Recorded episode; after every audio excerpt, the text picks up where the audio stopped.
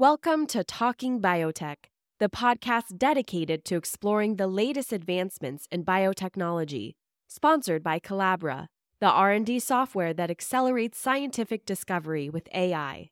Each week, we'll dive into the latest innovations and discoveries with industry leaders and pioneers. Now, here's your host, Doctor Kevin Folta.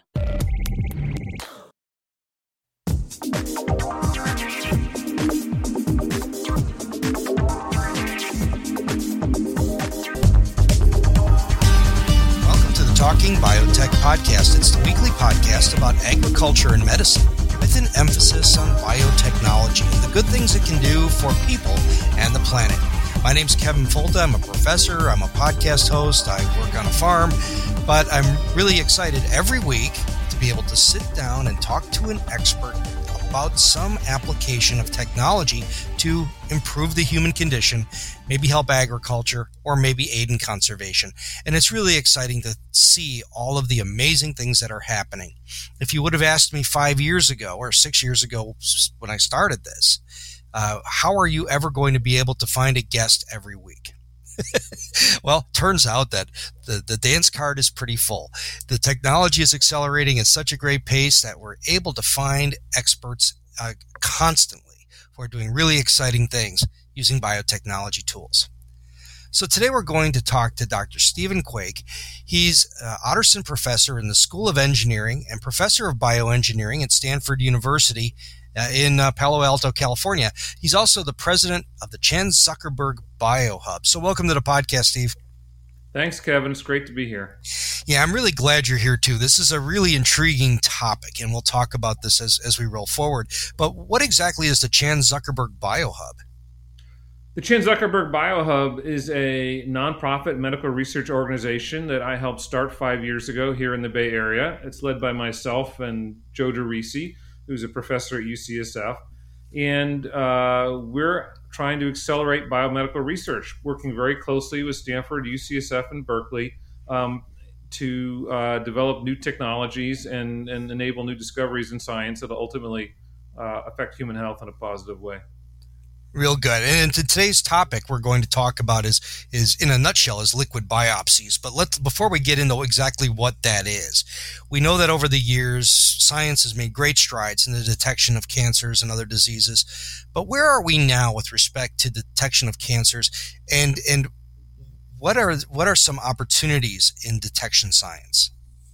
Sure. Uh, for cancer in particular, um, I'd say dominated right now by, uh, fairly mature technologies, which um, uh, uh, have sort of limited sensitivity um, and specificity. And so, you know, they're they're not optimal. They're missing a lot of disease. And what we know about cancer is the earlier you detect it, um, the more likely you'll have a good outcome, because when it can be treated surgically early, um, you have much higher survival. And so uh, kind of uh, the the challenge for cancer detection is to detect it as early as possible. Um, and, and existing diagnostics are not great at that.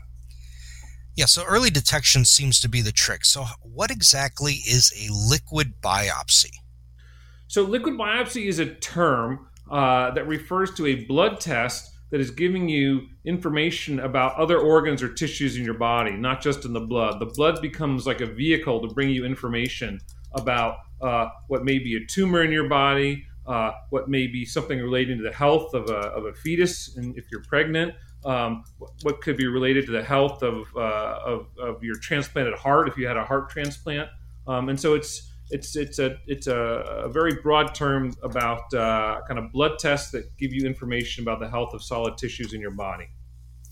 Okay, so it's kind of, so in general, this is a way Of, of interrogating. Would you just take a blood sample, or, or is this some other kind of fluid that you use, or is it a combination of all the above? It's a blood sample. Um, and, you know, what's driving a lot of the excitement right now is um, using that blood sample to measure what's called cell-free D N A and cell-free R N A. Um, and, and so the basic science behind that is every uh, tissue in your body is contributing D N A and R N A from the cells as they die or turn over, um, which then goes into your blood. Um, and so the ability to use genomic techniques to read out that cell-free D N A and R N A has become an incredibly powerful approach to diagnostics. And, and that's mostly what people are referring to when they talk about liquid biopsy. Okay, so this is really cool. So if you have, is this because a lot of the tumors that are, or let's say solid tumors anyway, um, well, so is that what we're looking for here, are solid tumors, or are these liquid biopsies to detect blood cancers, or both? So blood cancers are pretty straightforward to detect by looking at the cells that are in the blood, so you have pretty straightforward access to them. Um, and, and so most of the liquid biopsy work is focused on uh, on uh, solid tumors, although some people who work with liquid tumors are using liquid biopsies to interrogate what's happening inside the marrow, um, uh, which is obviously hard to get at um, with, the, with, the, with the blood, um, with conventional techniques.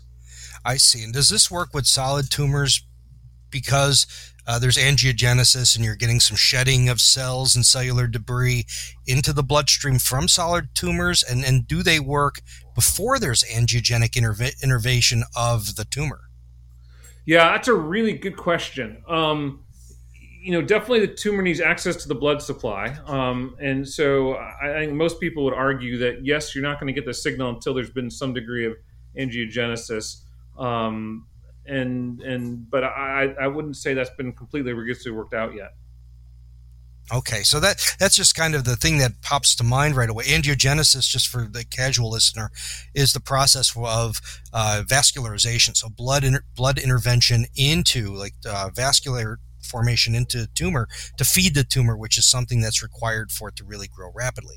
So catching it early might be something that would precede angiogenesis. So with that kind of idea as a background, how sensitive is this technology, and what kind of disorders have been successfully detected? Yeah, so let's just zoom back a little bit and just, you know, think about the, the larger world of disease um, uh, beyond cancer, because the earliest and Uh, and most successful to date uses of liquid biopsies have been in pregnancy, actually. Um, and so uh, the use of liquid biopsy to replace invasive techniques like amniocentesis has created a revolution over the last ten years. And it's been incredibly dramatic, and millions of women every year are now getting a blood test um, instead of uh, an invasive biopsy in their pregnancy. Um, and that's saved, saves thousands of lives every year. Um, it, it's really been quite remarkable. Yeah. So the, what, what are the um, advantages of this over the conventional detection methods? I know we mentioned that a little bit in the beginning, but um, you know, in terms of cost and sensitivity, that kind of stuff. Yeah. Well, I mean, first of all, it's safe. Um, so for example, amniocentesis has uh, a, a fatality rate associated. Some, some fraction of women lose their pregnancies um, as a result, and the fetus dies. And that's not a problem you have with a blood test. So that's terrific. And then more generally, uh, invasive biopsies have, have other levels of discomfort and risk, and uh, require really expert doctors to perform. Um, and so in cases like uh, heart transplant and kidney transplant, and in cancer, um, uh, it's just much safer and uh, and and and uh, pleasant for the patient to do the blood draw rather than to have uh, some big needle go in and, and, and grab a piece of your tissue. So the basic idea then is looking for this um, free R N A or free D N A in the bloodstream. And what kind of test is being performed? Is this a P C R-based thing where you're amplifying targeted sequences, or is this just kind of a, a general genomics level, like interrogate everything that's there and see if there's some of the targets that we um, are commonly associating with with uh, expressed genes in tumors? You, you see examples of all of that in the scientific literature. So people have been interrogating the cell-free D N A and R N A with all those methods. Um, uh, most of the clinical tests now um, use sequencing to read out the cell-free uh, D N A and R N A, and they'll sometimes do what's called shotgun sequencing, which is just sequence everything that's there. And sometimes they'll sequence only targeted molecules by using uh, a panel or P C R application to pre-select a certain class of sequences. Yeah, I guess that's really the good question then. So there are specific R N As that are specific genes that are expressed in uh, in tumors. And and so what are some examples of what those might be, you know, just in general, just to give the audience an idea of things that you would be looking for? Well, there's a very famous set of, of oncogenes, um, which will accumulate what are called driver mutations. Um, and uh, folks have created panels around those. So they know that uh, mutations in those sets of genes will will affect, will will, will come about in a, in a large fraction of cancers, and the sort of cancer genome databases are useful for that. So there's, you know, I'd say five, six dozen of those um, for a given cancer. Um, but it's important to note that uh, in cancer diagnostics, it's not just about finding mutations. And in fact, one of the most exciting advances in the literature over the last several years has been this realization that, in fact, it, it, it looks like it's going to be more informative to look at the epigenetic state um, of the tumor rather than the mutations. Um, and so uh, epigenetics are, are, are, are, are changes to the D N A, which can result in silencing the gene or turning the gene back on, but are chemical changes to D N A beyond just A C T G.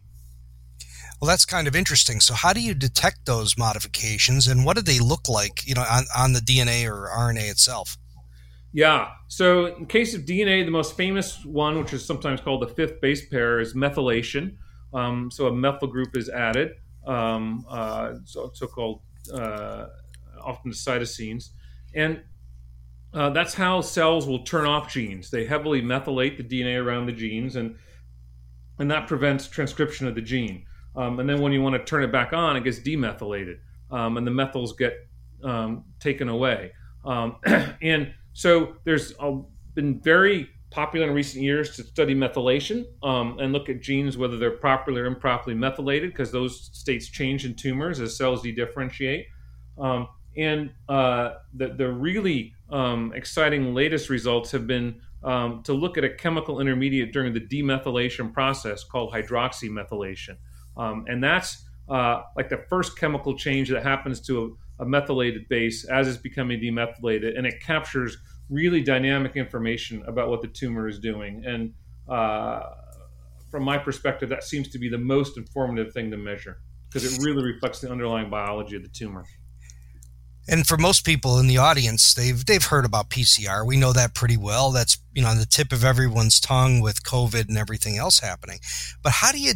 What is the mechanism of detection detecting methylation or this hemi or this um, uh, other methylated state?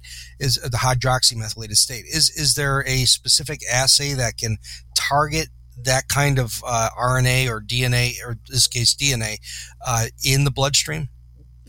Well, once you purify the D N A from the blood, yes, there are chemical changes you can do that make it possible to sequence um, the methylated or hydroxymethylated parts of the D N A.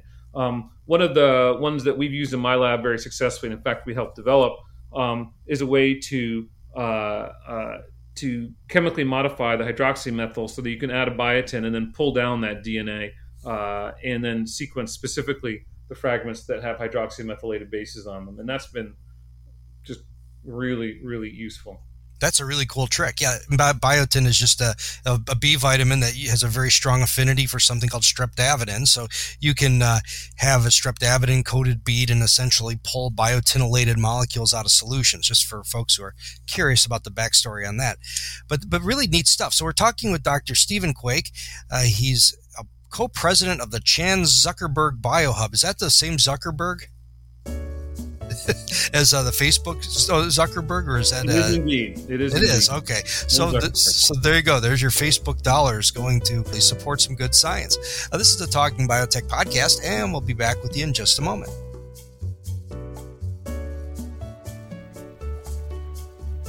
In the last month, we've celebrated the release of three important biotechnology products for the developing world.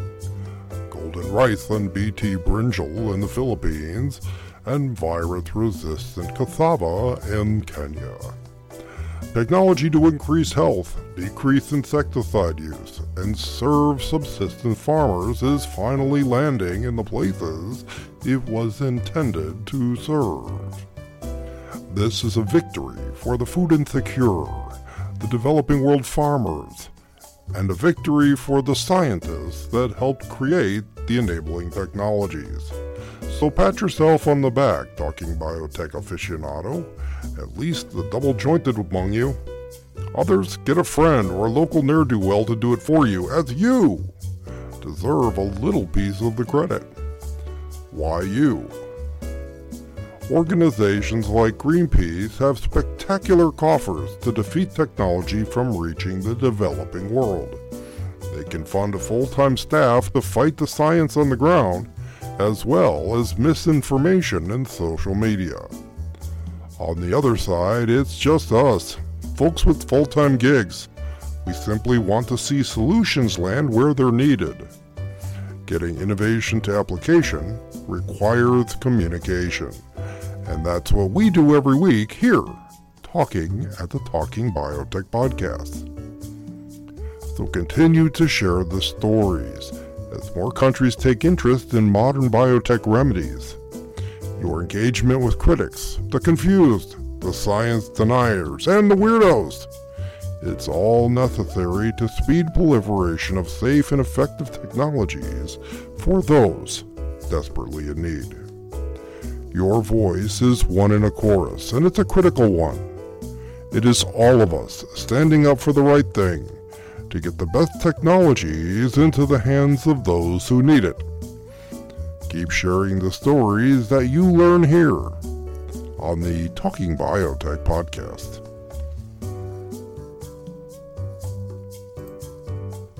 And now we're back on the Talking Biotech Podcast. We're speaking with Doctor Steve Quake.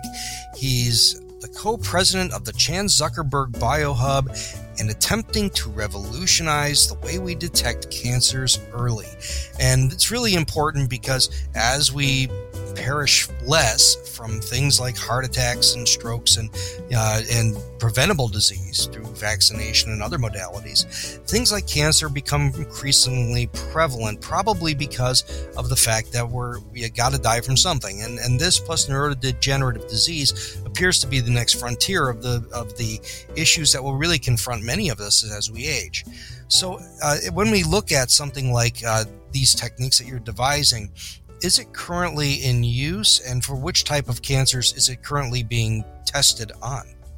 Yeah, so in cancer, we view the next year or two as kind of the real um, kind of transition point, where you'll see a lot of these liquid biopsies come into uh, into widespread use for early detection. At the moment, uh, in cancer, liquid biopsies are mostly used for monitoring disease. I mean, people have already been diagnosed and you're monitoring their treatment. Those have been kind of the largest applications.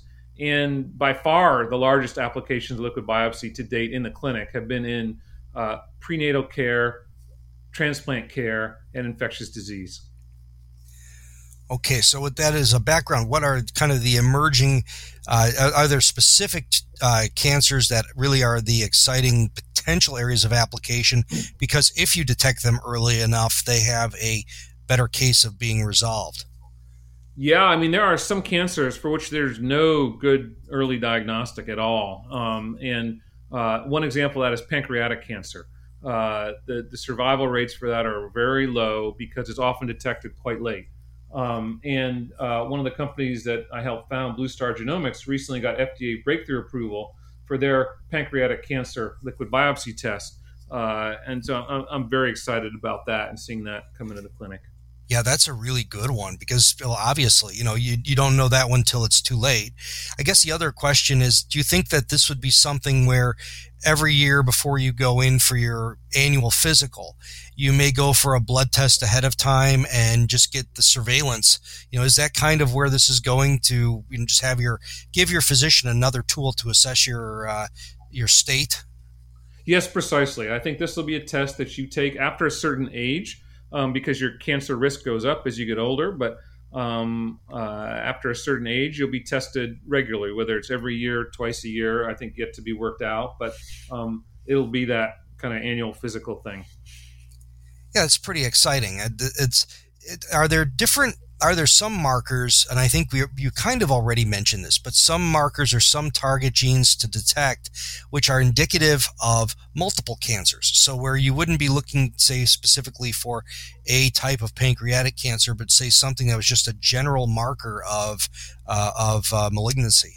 or I shouldn't say malignancy of of uh, transformation? Yeah, that's a really good question, and it's been one of kind of intense debate within the field. Um, and interestingly enough, uh, I think the the the, you know, the point of view most people are taking, most physicians are taking, is it is not useful to have uh, a general marker of malignancy, because then what do you do with it? Oh, you may have a tumor somewhere, but now we've got to go chase it down and find it. And so there's been a lot of effort at the moment in developing tests that'll tell you not only do you have a malignancy, but which tissue is it in? Um, and and and that's viewed as as a very important piece of making all this practically useful um, uh, for doctors and treating people's health. You know, it just occurred to me in talking to you about this is that this isn't something that's completely foreign. We see commercials on T V all the time for cologuard, Cologuard, which is like a colorectal cancer uh, detection, which is, I guess isn't a liquid biopsy, but it's a, I guess a semi-solid biopsy. But is, is it kind of the same thing? Absolutely. So, uh, you know, the Cologuard, which was started, offered by Exact Biosciences, this was, uh, that company was founded by a good friend of mine, Stan Lapidus, who was a real pioneer in this area, and they're using stool. Um, so the idea of looking for colon cancer, you're picking up a lot of D N A from the poop that's going through your colon, um, and, and they developed uh, a, a test based on that that has been uh, remarkably successful. Oh, that's really that's really uh, a perfect analogy. I wish I would have thought about that in the beginning, because that would have given us a lot more context for the for the discussion. But where where do you think this is going next? Like when when do you think people will be getting a routine a screening from a liquid biopsy from a blood sample prior to visiting physicians? Yeah, I, I it, you know, the first real products are going to come on the market next year, I think. And, you know, there's going to be, uh, I think, very large studies with them, but uh, you, you'll you'll get the first inkling of how that's all going to feel um, in twenty twenty-two, I think. That's really great. And, and how has research and collaboration changed since the onset of the covid nineteen pandemic? Well, it's, that's another good question. Um, you know, it's it's it's amazing. We we've all sort of found uh, that we can do research uh, without as much travel as we used to do. Um, uh, a lot of conferences have become virtual and online, and you know, a lot of scientific communication has, has been happening that way. Um, I think you've seen a really accelerated use of preprints, um, and so people have have really um, become much more adopt. much more enthusiastic about adopting the use of preprints. So you're not waiting for your paper to come out in the journal, but you're sharing it ahead of time with people uh, to try to accelerate their research. That's something we've really tried to emphasize since the beginning of, of the Biohub, and have, have, have, have made a big commitment to. And it's just like been a tidal wave with the pandemic, um, um, all to the mostly to the better. I mean, you see there's a little bit of negative to it in the sense that the press will jump on these things and Uh, and, and sometimes get stuff all aflutter. Um, but um, within the scientific community, it's been quite positive. Yeah, it's been a really good thing. I, I love when I put mine up there, just because it makes me, it forces me to go through my papers one more time, because I know it's going to be going through review in a much broader way before it goes through review. And the reviewers are awesome, but the uh, preprint reviewers are are are, are hostile. They let you, you use a semicolon, you know, it's a, it's, it's pretty, pretty crazy. Um, Some of it is more heat than light for sure, but uh, you know, yeah, well, the, the real value of preprints, and that we believe at the Biohub, and I think this is true, is for other experts in the field um, to understand, you know, what the latest advances are by their colleagues. And the further away you get from your area of expertise, the less useful the preprints are, because You, you have less, I think, uh, of, a, of a foundation to, to evaluate them based on, and, and it's harder to tell, um, make an expert judgment. And that's a very true statement. I, I've, I've tried to immerse myself in the covid nineteen literature to, to be a little more conversant in social media and help allay some of the fears about vaccination and other mitigation strategies. And the preprints just can poison the dialogue, because a lot gets published in preprint space that never makes it to uh, to a quality journal. And so that's, you know, the, the, the um, blessings and the curses, I guess. Exactly. Well, Doctor Steve Quake, thank you so much for joining me. I really appreciate learning about this particular topic. It's really exciting, and best wishes in the future. Thanks very much. It was great to chat, Kevin. And for everyone listening, thank you for listening to another week of the Talking Biotech podcast. Write a review on iTunes, you know the drill. If you want to show us a little love on Patreon, that's great too. Every penny is invested in promoting the podcast, and that's really important to grow the audience. There's a lot of important podcasts out there, a lot of excellent media, and we're trying to keep our space inside that really busy universe. So thank you very much for all of your kind words, your requests, and we really appreciate it. Thank you so much for, we really appreciate it. I really appreciate it. It's just me. Thank you very much for joining me again, and we'll talk to you again next week.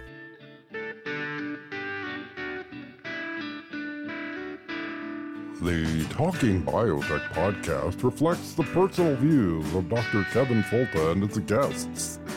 These are not the views of the University of Florida, its faculty, staff, or students. But after all, it is science, so they probably are, but it has to be clear that there is no university affiliation with this podcast, which is a damn shame, but I guess that's how it goes. So feel free to share this science communication effort, recommend guests, and support us with a few shekels over on Patreon. We invest all funds back into promotion of the podcast to widen the audience, enhance production, and expand science communication efforts in many ways. Thank you for listening to the Talking Biotech podcast.